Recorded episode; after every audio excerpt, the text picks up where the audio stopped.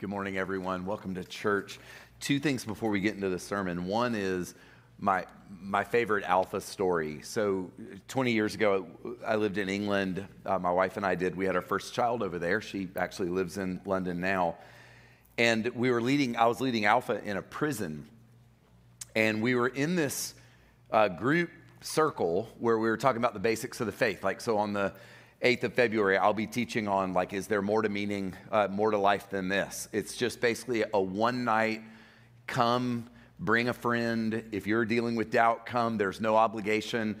Uh, I love Alpha. It's awesome uh, because you just rarely have an opportunity to be as honest and raw about what Christianity is and then people not to feel manipulated into an outcome. Well, we were in this prison and at some point during the conversation, this guy in the circle who was a hardened criminal, I mean, he uh, was from the Scottish Highlands, um, began to pour his heart out to me in our group discussion. I mean, he's crying. He is just, I mean, I, it was real. It was powerful. I also had no idea what he was saying.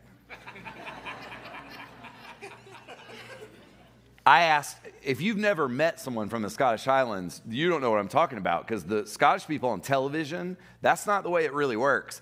I, I asked him to repeat himself like 10 times, and then finally I was like, God, you know what he's saying.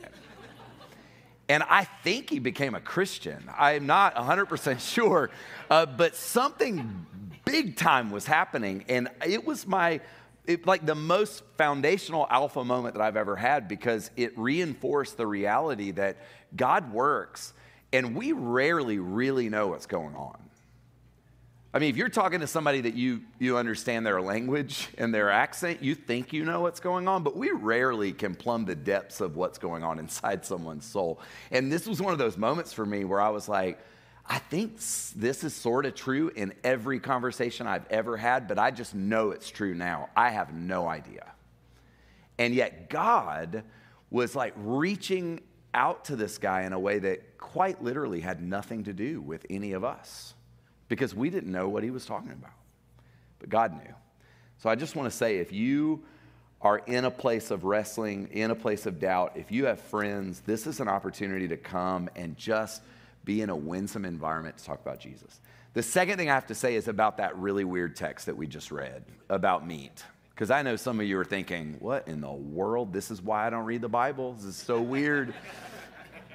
Let me give you a little bit of a like Corinth history lesson for two seconds before I get into the sermon the Corinthian moment was the first moment where multi ethnicity was happening in the early church. You had Jews and Gentiles trying to figure out how to be in the church together. Primarily, before the catalytic moments of Acts, Christianity was almost exclusively Jewish. So, what was happening in Corinth is that you would have these pagan temples, and attached to the temple, there would be a butcher shop, and that's where people bought their meat. And so the Jews were able to go and be like, we know that there's no such thing as an idol there, so we can get our meat from that, that butcher shop and like chow down, have a steak. But the Gentiles who are recently becoming Christians, who used to go into those temples and engage in acts of idolatry, were saying, I can't have my meat from that place because I used to go there and do all kinds of things that now I know in my heart I'm not supposed to do. So, what Paul is saying in this moment is to a Jew do not use your liberty if it's going to be damaging to a brother or a sister in the Lord for whom this is deeply distressing. I think there are actually some modern analogies. Uh, like, for instance, if you have a friend or a family member who struggles deeply with alcohol addiction, to just pop open a beer in front of that person while you have the freedom to do that could actually become a stumbling block because it's deeply, viscerally distressing for them. What Paul is trying to say there is be aware that we're in an ecosystem that is broad and people are coming from somewhere, and never use your freedom as a license to cause someone else to fall. Like, that's just a really good piece of advice. But if you didn't know some of that, you'd just think, like, what the world? Paul is talking, we should all be vegetarians. I just want to say, I don't think we are. We're going to eat meat in heaven. Sorry, vegetarians. Uh, And I don't really understand all the economy and the, eco- I don't understand all how that's going to happen, but I think we are.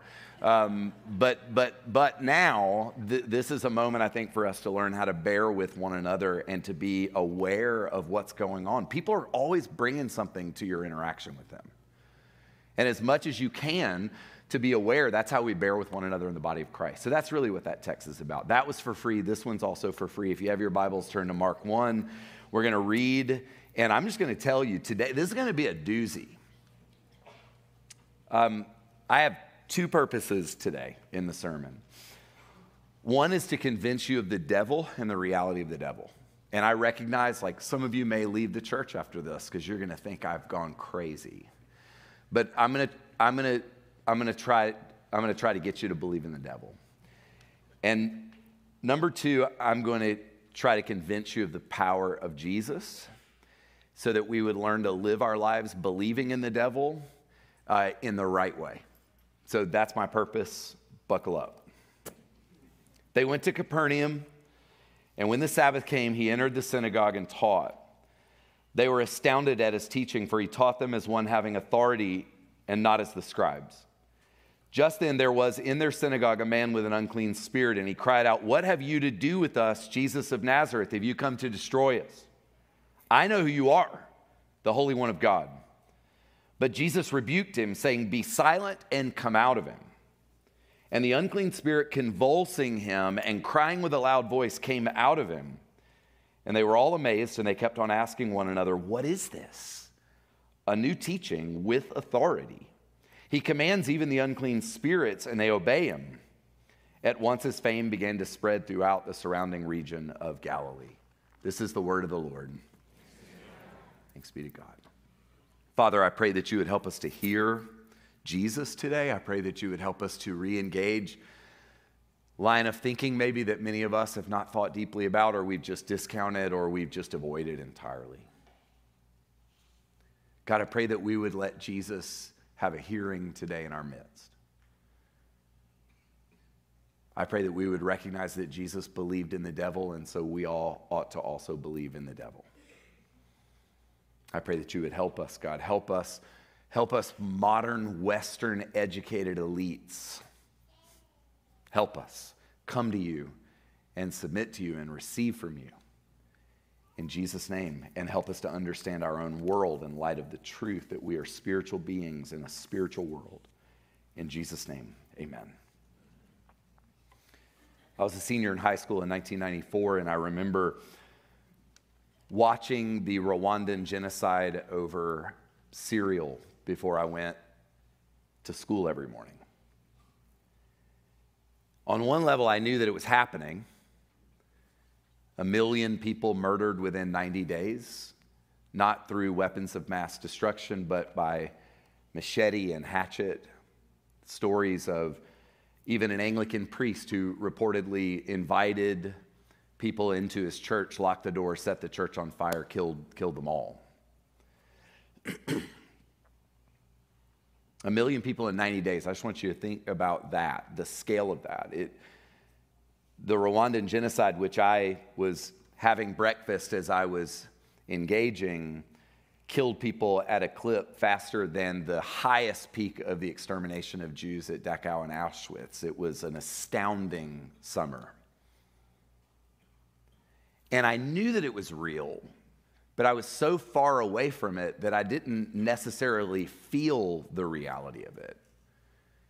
And for many of us, as we think about the conflict in the Ukraine and Russia or in the Gaza Strip, it's like we know that it's happening, but we don't know that it's happening. I remember reading about people who lived in Atlanta during the um, Civil War during the, the, the buildup and then the implementation of the burning of Atlanta. And there were stories of people around Kennesaw who would get dressed up in their Sunday best and pack picnics and go up onto hillsides and watch the battles happening down in the valley. It was like sort of a spectator sport. It was like, let's go see what that's about. And you were able to watch it from a kind of a, a clinical or a safe distance what was happening down in the valley.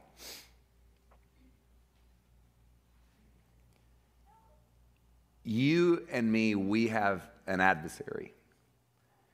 And like I said, my purpose today is, if nothing else, to convince you of that reality or at least make you appropriately skeptical of what you currently believe. The most esteemed person to ever stand in this pulpit was Archbishop Emmanuel Kolini, who was the Archbishop of Rwanda in the immediate aftermath of the genocide.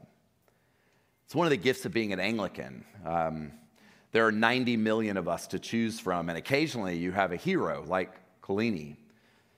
Kolini was Ugandan born, had lived in Rwanda, and um, was told that he was of Tutsi origin.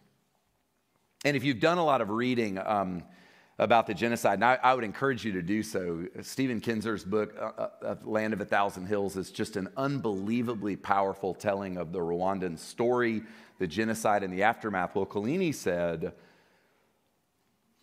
that everyone wanted to explain the genocide in terms of politics or racial strife or how politics fabricated racial strife uh, in the sense of essentially inventing distinctions that then caused people who had lived next door to one another and their families and their families' families, I mean, to turn on one another in the ways that they did. And Kolini said, all the explanations fell short. He's like, I don't believe politics could cause a million people to be exterminated over the course of three months. He said it was as if the devil of hell were walking the streets of Kigali. And I remember hearing him say that and thinking, I was just eating cereal trying to like be aware when this was happening. I was so far away from it. I want you to expand your worldview, your theological worldview. And one of the challenges we have is that we're educated and we're sophisticated and we're elites. You may not think of yourself as an elite, you are, just simply based on the fact that you were born where you were born and you have the opportunities that you have. And so what happens is we step so far back that we live as if real things are not real. And I hope we'll listen to Jesus today. I believe that there are two kinds of prejudice. One is what we call chronological bias, which is simply us saying ancient people don't know what we know, so they believe things that we can't believe. It's, it's like one of the most socially acceptable forms of prejudice because we just look back at people like Paul and Jesus and we say, well, they just didn't know what we know. And there's truth, there's some true things that they didn't know that we know. And yet to discount the wisdom of the church or of history because we think we somehow know better is a, is a folly. It's a, it's a risky thing. Now, there's another kind of prejudice that I think we run into, which is to say, our friends in Africa or in the Dominican Republic are just not as sophisticated as we are, so they believe things that we just can't believe. Most of the world today understand that we live as spiritual beings in a spiritual world. Most of the world believes this, not because they're stupid or because they are poor or because they are not American. They do so because they experience the world as people have always experienced the world. And in some regards, they take Jesus more seriously than we do. My hope is that you will be willing to suspend your doubt or maybe to suspend your conviction that you somehow know better than the rest of the world or the rest of human history, and that you would begin to make room for the fact that it might be possible that you are currently being plundered by the devil of hell, that you have an adversary. Now, we're not meant to become then obsessed with that adversary. You know, like if you're over 45, the church lady on the old Saturday Night Live skits. she blamed everything on the devil. I just want to suggest that we're a long way from that. We're a long way from that. So let's, let's look at the text. Number one, Jesus teaches with authority. Uh, he enters into Jewish spaces. He is teaching. We don't know actually at this point in Mark's gospel what Jesus was saying, but we are told that his teaching, his words carried with it a sense of power, a sense of authority. It was kind of like landing on people and in people in a way that was more than just like the last person that taught. There's something weighty about Jesus' words. And I would submit to you that Jesus today, has something to say about our lived experience. That Jesus actually wants his words to form us and shape us and move us so that we would learn something that our world is increasingly afraid of doing, which is submission. To submit means to come under.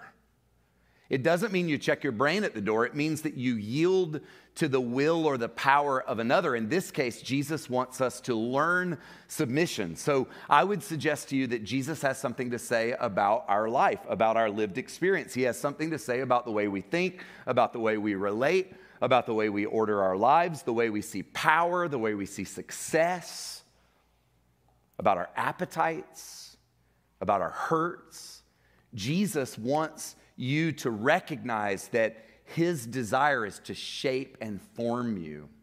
In the same way that if a rock is thrown in a river and it stays there long enough, the edges of that rock are smoothed off. That's what God wants to do as we learn to submit to Him. And yet, many of us, if we're honest, we don't take Jesus as seriously as we should. A few years ago, I decided to do what my grandmother apparently instinctively knew how to do, which is to buy a red letter Bible.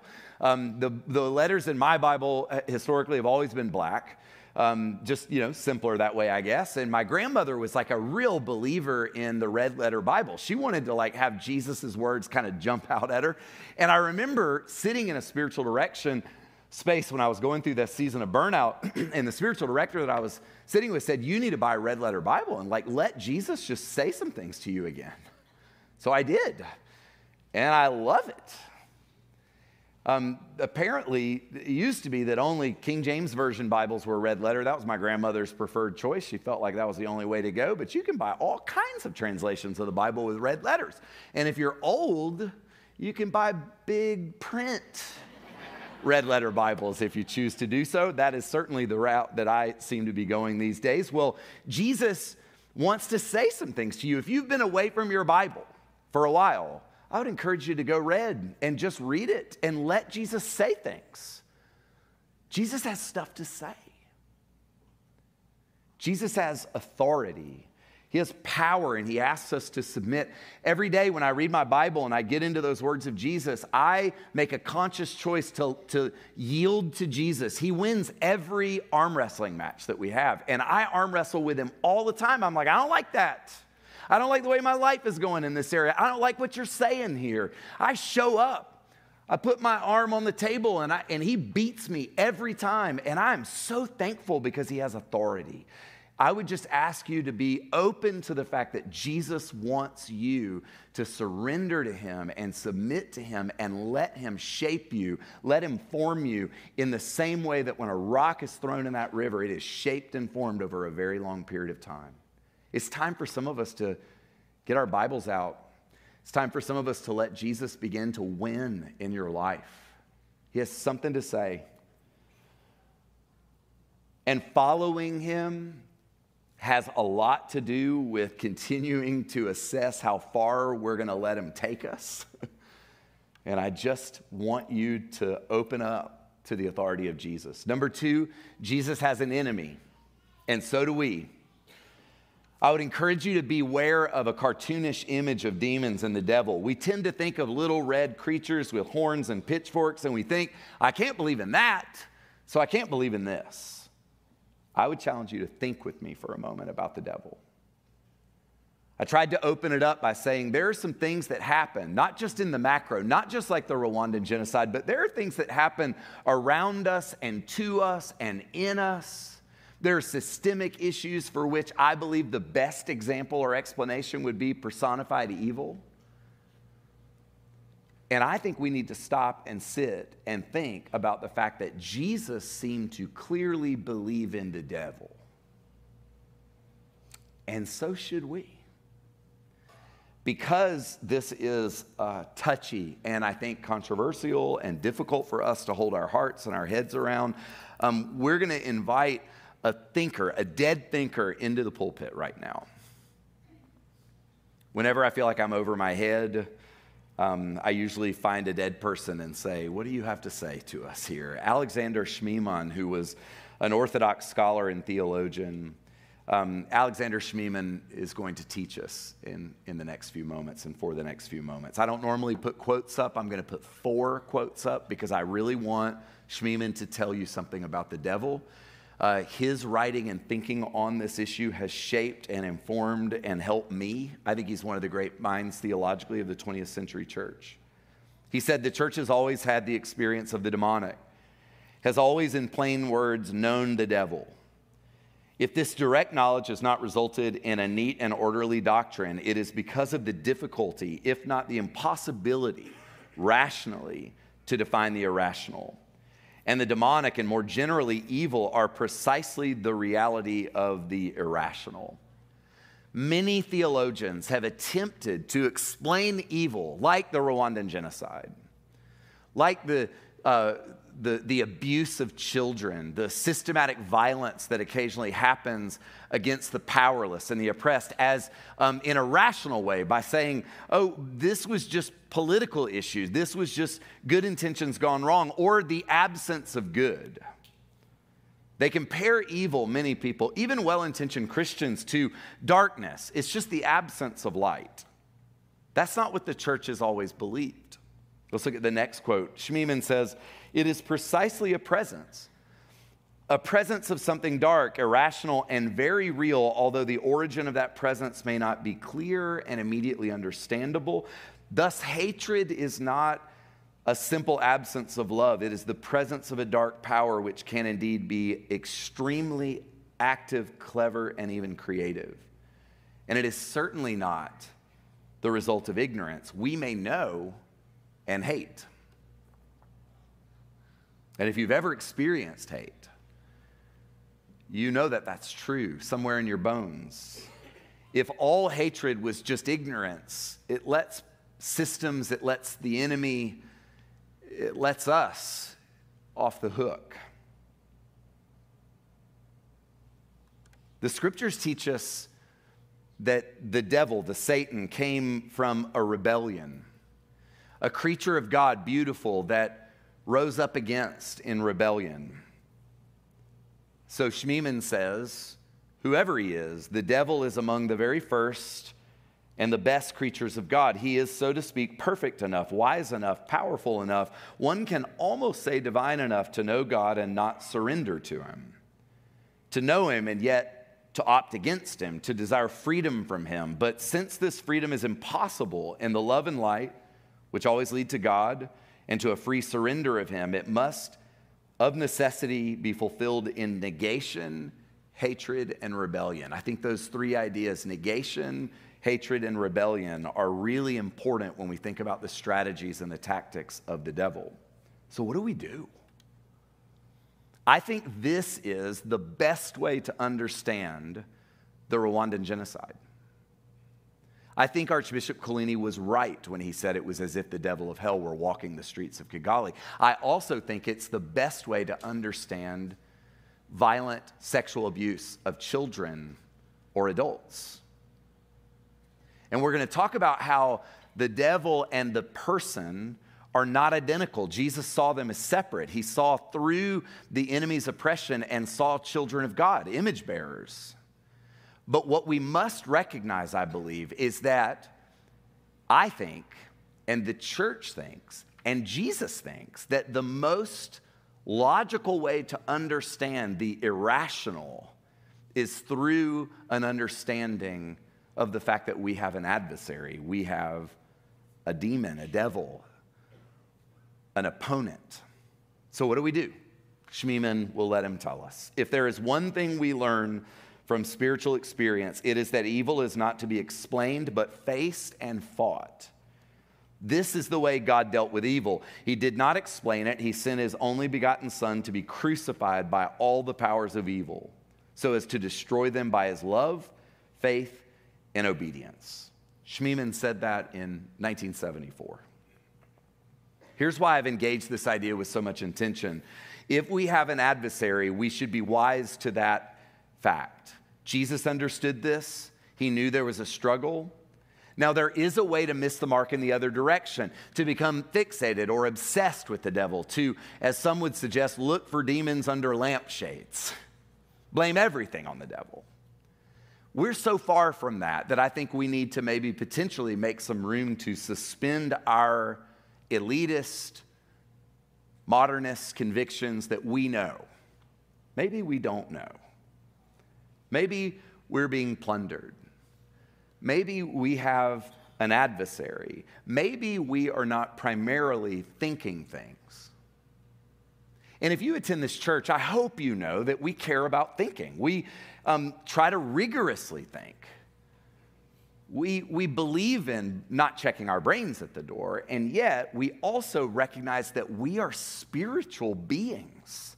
We live in a spiritual world, and a lot of our friends around the world, and certainly throughout the ages, have been acutely aware that we are spiritual beings. I believe that one of the greatest strategies of the devil of hell is to convince you that he's not real. C.S. Lewis explored this idea in the Screwtape Letters. He, I think, imaginatively and brilliantly tells a story about demons and their engagement with people. It's funny, it's interesting, and I think lots of it is true. Jesus had an enemy. Some of us are being plundered. I ask for protection almost every single day, especially when I sense that there is a struggle afoot. I ask God to protect me. I ask Jesus to protect me. And the reason for that is the third movement in the text, which is that the enemy is threatened by Jesus' authority. You, if you align with Jesus, are on the winning side. As Jesus is teaching in this text, a man with an unclean spirit cries out, What have you to do with us, Jesus of Nazareth? Have you come to destroy us? I know who you are, the devil says, the demon says, the Holy One of God. The enemy knew something about Jesus that people in the room listening to Jesus maybe didn't know. Was more dialed in, more aware of some of the realities. And there are a couple of things for us to note here. Number one, the issue is with the evil, not the person who is crying out. The person crying out is oppressed. And I think there are like, there's a gradient or a spectrum of oppression. We, we sometimes think of like, you know, like Dawn of the Dead, um, or if you're under 35, Shaun of the Dead. And we think that's what the devil does, right? If you're not like walking around like a zombie, then you're, you know, you're good. I think that there are, um, there are people, and I, I would suggest and at this point, I'm like, I know some of you are like, this guy's, this guy, what? Well, I'm just to go for it, you know? Um, I'm a seven on the Enneagram with a really strong eight wing, so strong that I get confused sometimes as to whether I'm an eight with a seven, so I'm just to go for it. I, I've prayed in um, spiritual spaces around exorcisms so many times. Marty and I have had a lot of experience praying for and engaging in the supernatural, and I've seen God set people free in ways that are powerful and distressing in the moment. Jesus has authority. We, as children of God, um, have one who is powerful. Jesus looks at the person who is oppressed and he doesn't rebuke the person. He tells the enemy to be silent and to come out so that this image bearing child of God can get his life back. Why would Jesus tell the enemy to be silent? Because the enemy is a liar. The enemy is an author of confusion. And one of the ways that we know that we're being oppressed, and I'm not, again, you're not probably, I don't see any Shaun of the Dead's out here. Right? None of you are like frothing at the mouth and you're, you're, you've lost the whole plot and you've lost your dignity. I think that can happen, but it doesn't have to happen in order to be oppressed. One of the ways that we know we're being oppressed is when we begin to believe lies. When we begin to believe in the confusing stories that spiral us down into dark places, things that are fundamentally not true about us as children of God, that's the work of the enemy. And some of us have grown so accustomed to hearing some of those internal messages that we just think it's who we are, and we, worse, can sometimes believe that it's true. Or even worse, that God is saying those things. That God is saying it's too late for you. That God is saying you're too far gone. That God is saying this is too messed up. That God is saying there's no hope for you. That is not the voice of our Father. That is not the voice of our Father. That's the voice of the Father of lies.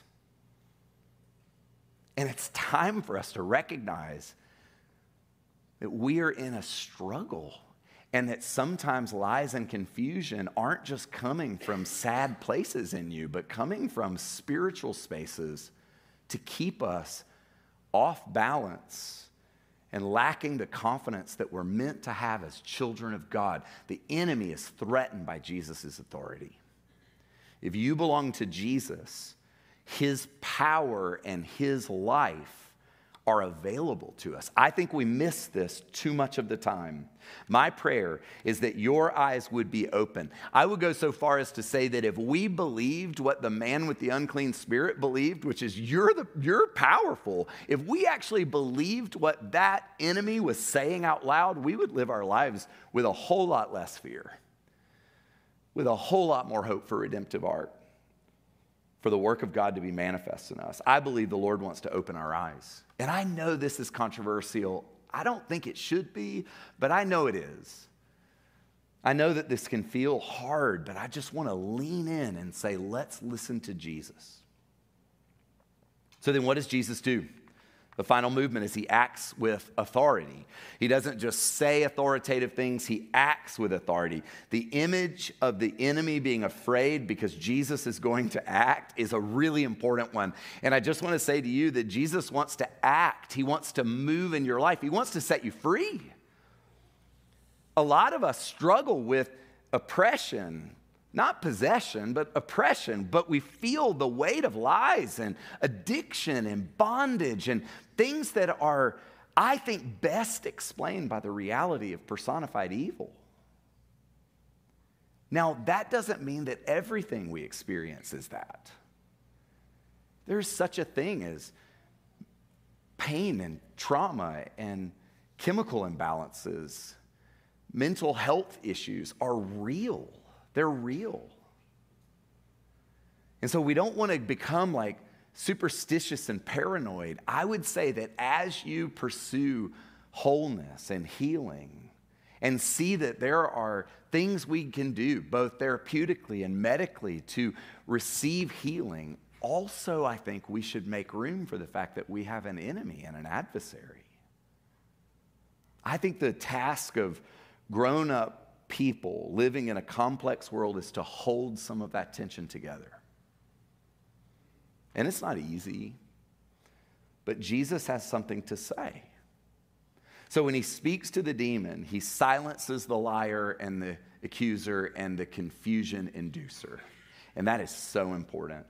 The Lord wants to silence the voice of confusion and deception and lies for all of us. That's his desire. That's one of the desires of Jesus for us. And then he exorcises the demon. He says, Get out. You have no place here. And what happens to the guy? We're not told explicitly exactly what happens here, but we are elsewhere in the New Testament. Think of Legion, the guy that was running around like naked with chains hanging off of him and scaring people to death, you know. The Jews had put Legion out because they needed to be clean and safe, and he was not either of those. So, what Legion had lost everything. I think this guy had lost everything family, vocation, the ability to go to synagogue. His whole life had been taken away from him. And so, when Jesus speaks freedom, he doesn't just speak freedom to therapeutically take away hurts, he does do that. He wants to give us our lives back. He wants you to have your life back. What has the enemy taken from you? What is addiction taken from you? What is bondage to pornography taken from you? What is believing the lies of an accuser, a confusion inducer? What has it done? How have you been plundered? Jesus wants to set us free. He came for freedom, He came for wholeness, He came to give us our lives back. This guy this guy got his life back. This guy got to go back to church. He got to go back to his small group. He got to re engage. He got to explore what redemption looked like. And I believe that the same redemption arc is available to us as the people of God. And I love the way the text ends. People still don't know what to do with Jesus. So here's the question I want us to hold at the end Where do you sense darkness, evil at play? And again, there's a continuum here. I'm not naive to the fact that some of us walking in this room, you're dealing with really, really debilitatingly dark things that maybe you haven't known what to do with. It'd be good for you to name that quietly before God. But also, if you feel just that confusion, the thing that feels like you could just cover it over, where is there some darkness or evil at play in your life? And what does Jesus and what do you want or long for Jesus to do for you? I want us to hold that question this week in our journals. I want us to hold it now for a few moments.